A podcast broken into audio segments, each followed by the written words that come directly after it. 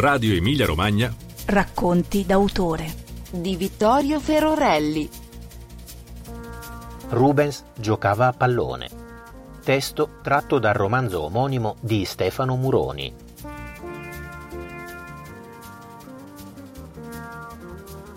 Bologna, Pendragon 2021.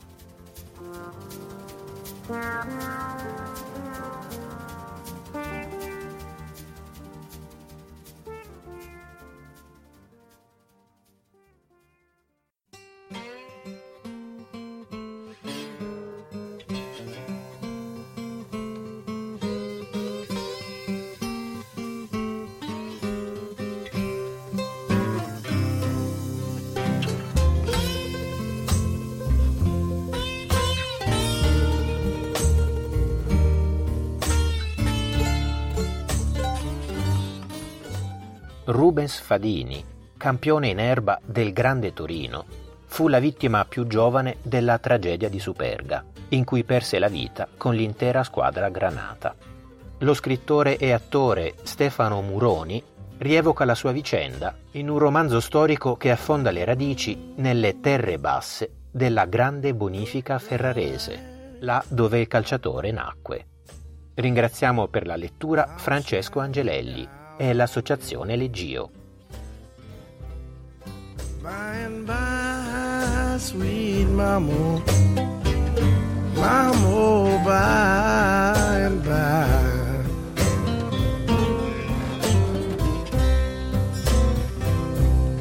You can go,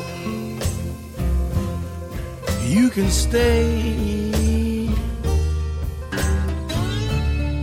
Oh, baby, I fear. Cause if you stay too long. Pensare che di lui non ci sia rimasto più niente. Questo fa male. Né una camicia, un paio di pantaloni, o il barattolo della brillantina che adoperava ogni mattina per prepararsi, né una lettera scritta prima della fine di tutto. Anche una foto in più a parte quelle in posa, di rito, prima di ogni battaglia, per vederlo in altre situazioni, che so, quando era in campagna da bambino, o la prima comunione, oppure quando divenne operaio alla Ceretti, o una foto con gli amici quando già guadagnava bene. Non una cintura, un pacchetto di sigarette. Neanche la casacca del Tresigallo Calcio, che usava durante gli ultimi allenamenti in bonifica, nei freddi mesi del 1944, quando era ritornato al Cimabue per scampare dai bombardamenti su Milano. Un suo pensiero di vita, un suo concetto, un suo modo di dire. Nemmeno una registrazione della sua voce è rimasta. È scomparso tutto. Di lui non resta niente, e nemmeno ce ne siamo accorti. Forse un parente da qualche parte del nord Italia ancora c'è rimasto. D'altronde aveva una sorella e molti fratelli, questi certamente avranno vissuto più a lungo, avranno portato più avanti il loro filò su questa terra, magari innamorandosi di qualche brava ragazza o giovane signorino, dando vita a qualche figlio, tirando su famiglia e lavorando sodo in qualche fabbrichetta di Milano. Perché alla fine i fadini hanno sempre bazzicato Milano e dintorni, mai Torino. E chissà se a quei figli, i nipoti di quel sognatore, avranno raccontato tutta la storia, da cima a fondo dal paese di origine al tesoro scoperto dal nonno, da quella ricchezza improvvisa fino alla miseria più nera, che costrinse il vecchio Angelo, suo padre, a trasferirsi in bonifica, per cercare un posto qua e là fra una corte e l'altra, a qualsiasi prezzo e a qualsiasi condizione, pur di racimolare qualcosa a fine giornata e garantire un pasto caldo alla moglie, alla sorella e a quei sei figli che fra il 1918 e il 1927 avevano fatto la loro comparsa in questo mondo marcio.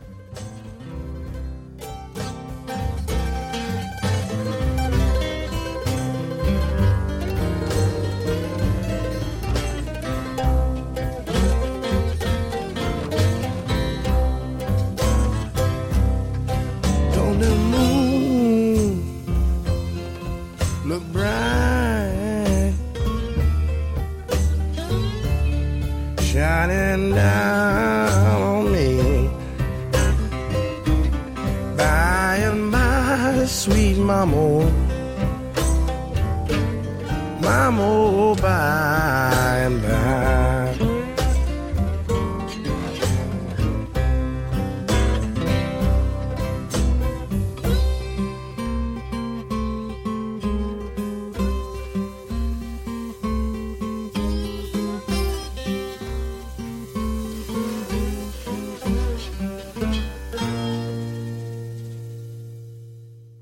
Così il tempo passava e quel bruchetto dai polpacci dorati si ingrandiva sempre più, in maniera sempre omogenea, proporzionata, però sempre con un piccolo sbilanciamento verso la parte inferiore. Per capirci, se le braccia, il collo e le spalle crescevano ogni due settimane, cosce, polpacci, piedi e tutte le gambe pareva crescessero giorno dopo giorno. La madre era preoccupata. Angelo, non è che ci viene su un mostro, un fenomeno da circo. Ma quale mostro e fenomeno da circo? Annetta, nostro figlio è normalissimo. E sai che facciamo? Viene con me in campagna. Lo faccio lavorare solo di braccia, vedrai che lo raddrizziamo e dal 1931 al 1933, quando il bambino aveva tra i quattro e i sei anni, passava molte giornate col padre. La mattina presto lo caricava sulla carriola e lo portava in bonifica. Da oggi questo è un lavoratore come noi, ci darà una mano, disse il contadino agli amici contadini. Si chiama Rubens e tutti lo accolsero a battimani, con sorrisi. Lo presero da sotto e lo lanciarono su e giù, su e giù, tra la terra e il cielo, come se avesse vinto qualcosa di importante. Divenne così la mascotte di quella squadra di lavoratori, i quali ogni cinque minuti gli chiedevano se aveva bisogno di qualcosa, se aveva sete, se aveva fame. Qualcosa la faceva pure lui, per carità. Ad esempio, quando c'era da raccogliere il fieno, lui ne prendeva un mazzo e lo portava verso i covoni. Oppure quando bisognava andare a spigolare il grano turco, metteva tra le braccia a mo' di catino tutte le pannocchie che poteva per portarle poi sopra il carretto del fattore. Ma non è troppo giovane questo contadino? domandava il fattore di turno al Fadini. Sì, sì, signor fattore, ma a lui piace la campagna, ci fa solo compagnia, si giustificava il padre. E ogni qualvolta che tornava a casa la sera, stanco e stracco, chiamava la moglie con il metro da sarta per misurare i miglioramenti dell'addome, dell'apertura delle spalle, della muscolatura delle braccia. Per carità, qualche miglioramento c'era stato, ma come s'erano ingrossate le braccia, pure le gambe s'erano gonfiate. Tesoro, ma quello del contadino è un lavoro completo, ti fa tutto il corpo, è ovvio che sforza anche le gambe se lavora, aveva constatato la moglie. E che devo mettergli un carrozzino sulle gambe e farlo lavorare solo di braccia. Lì sì che viene davvero il circo a prendercelo. Aveva sentenziato il padre, divertito, ma deluso e amareggiato. Quando una mattina il vecchio Fadini provò vera paura.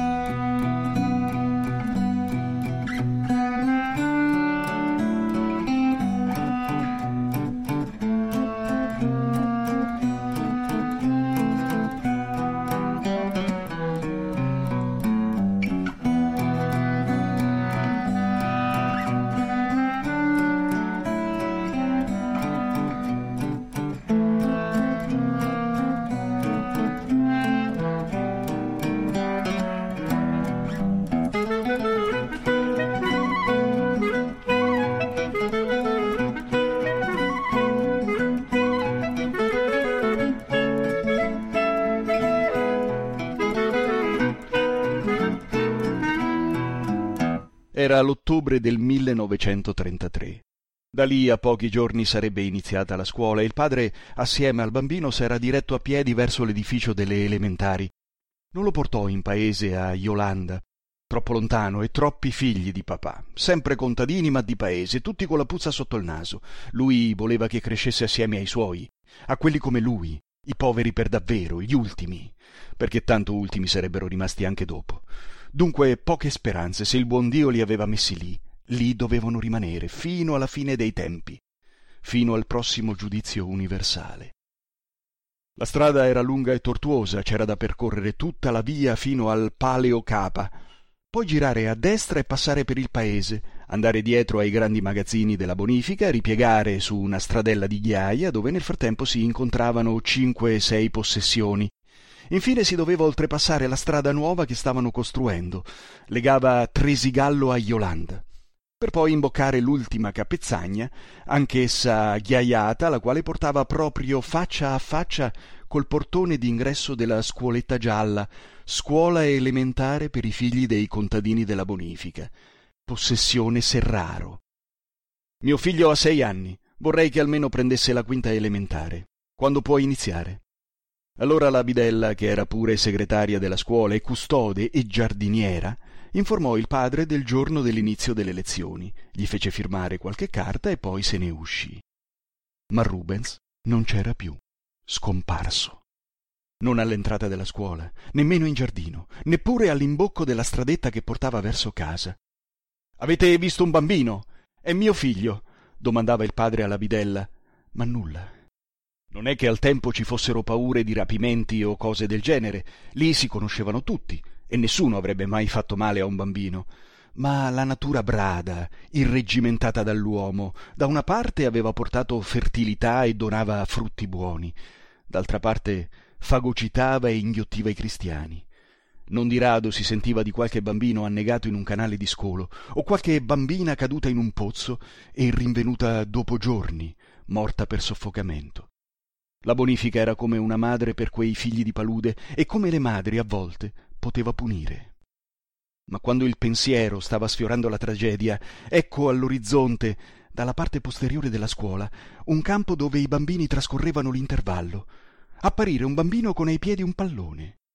Rubens! urlò il padre. Ma fu un urlo inghiottito, che sentì solo lui, solo la parte più buona della sua anima. Anima nobile, in fondo, che si sarebbe uccisa pur di non illudere i propri figli. Il bambino, sicuro che il padre stesse ancora dentro per le carte, s'era messo a gironzolare per il giardino della scuola ed era andato anche dietro, dove aveva scovato un campo, con due porte di legno e un pallone di cuoio rovinato. E nell'attesa s'era messo a giocare. E in quel gioco non c'era nulla di fanciullesco, niente di amatoriale, poco di immaturo. Correva, Scattava, palleggiava la palla tra un piede e l'altro, l'alzava e la faceva ricadere sul collo, mettendosi a testa in giù. Poi ripartiva, passava la palla a un amico immaginario, faceva una piroetta su se stesso e la riprendeva. Infine calciava verso la porta. Un tiro perfetto, ad arco, che andava a colpire l'incrocio dei pali e cadeva in rete. Il padre non aveva mai visto nulla di simile. Certo, qualche partita al campo dei palazzi, Verso Tresigallo, dove giocava la squadra amatori, l'aveva vista. Qualche partita alla radio della locanda del paese l'aveva pure sentita. Ma quello che stava vedendo era qualcosa di nuovo, di grande, di importante. Così, da uomo rude della bassa, interruppe quella danza, prese il bambino per il braccio e gli diede una sacrosanta sculacciata, apostrofandolo come un bambino cattivo che scappa dai genitori e poi altre sberle, soprattutto nelle gambe, quasi volesse sradicargli quel suo innato talento. Non farlo mai più, urlò il padre, mentre Rubens piangeva e si allungava verso il pallone, verso quel campetto di calcio che era sempre più lontano.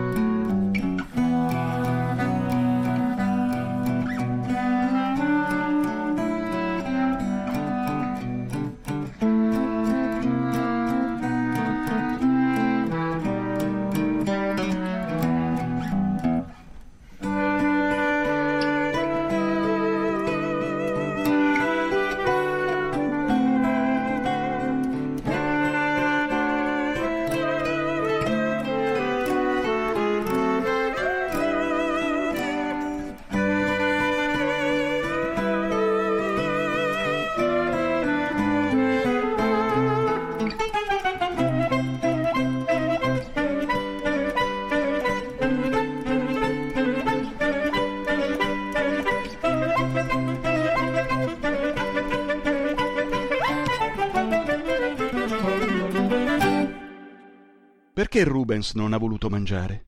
E perché ha tutte le gambe rosse? aveva chiesto la moglie irritata prima di dormire al marito la sera stessa.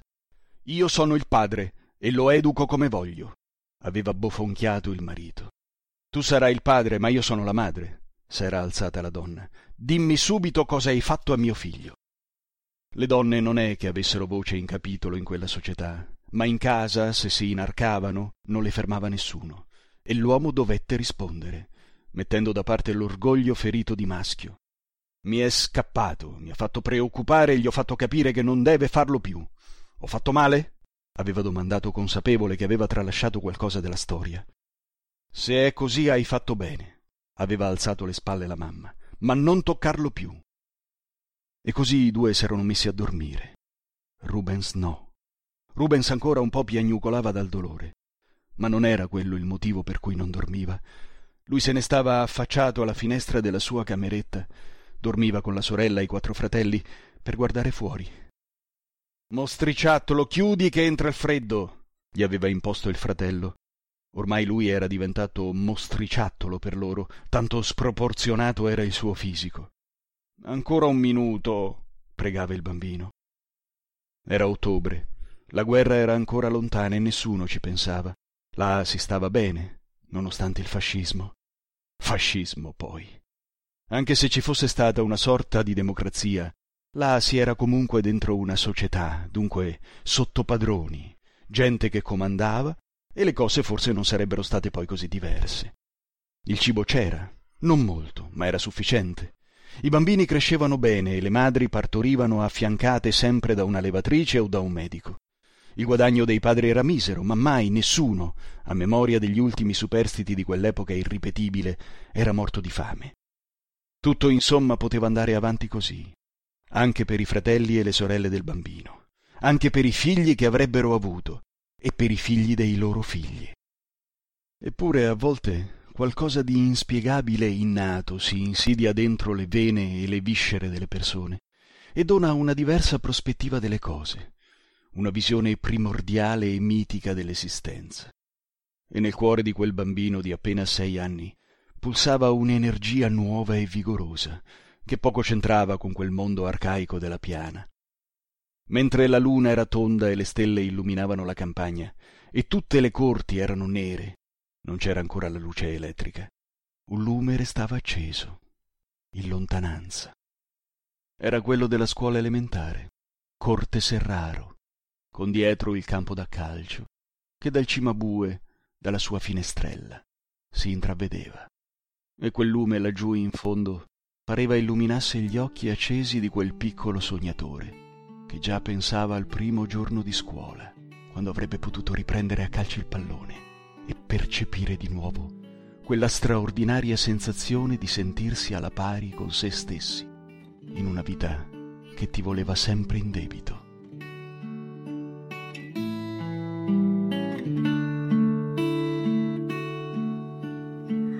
Sole sul tetto dei palazzi in costruzione, sole che batte sul campo di pallone e terra e polvere che tira vento e poi magari piove. Nino cammina che sembra un uomo con le scarpette di gomma dura, dodici anni e il cuore pieno di paura.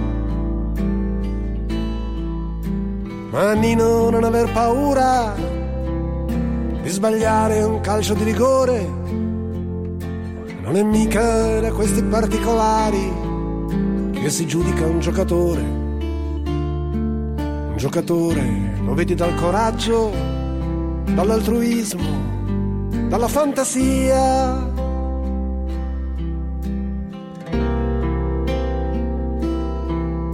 E chissà quanti ne hai visti e quanti ne vedrai di giocatori tristi che non hanno vinto mai ed hanno appeso le scarpe a qualche tipo di muro e adesso ridono dentro il bar. E sono innamorati da dieci anni con una donna che non hanno amato mai. Chissà quanti ne hai veduti, chissà quanti ne vedrai.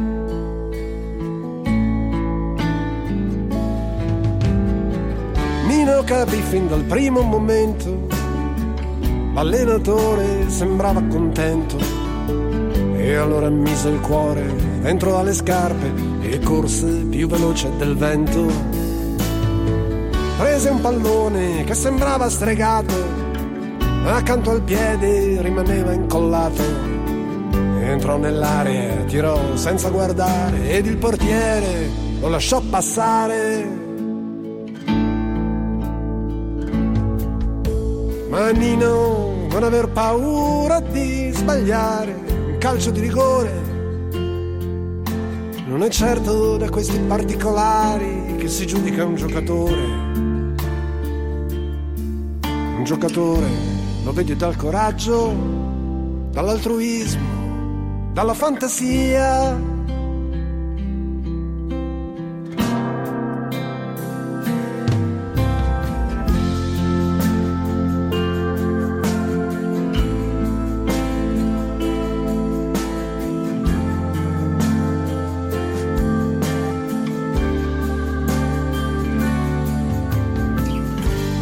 ragazzo si farà, anche se ha le spalle strette. Quest'altro anno giocherà con la maglia numero 7.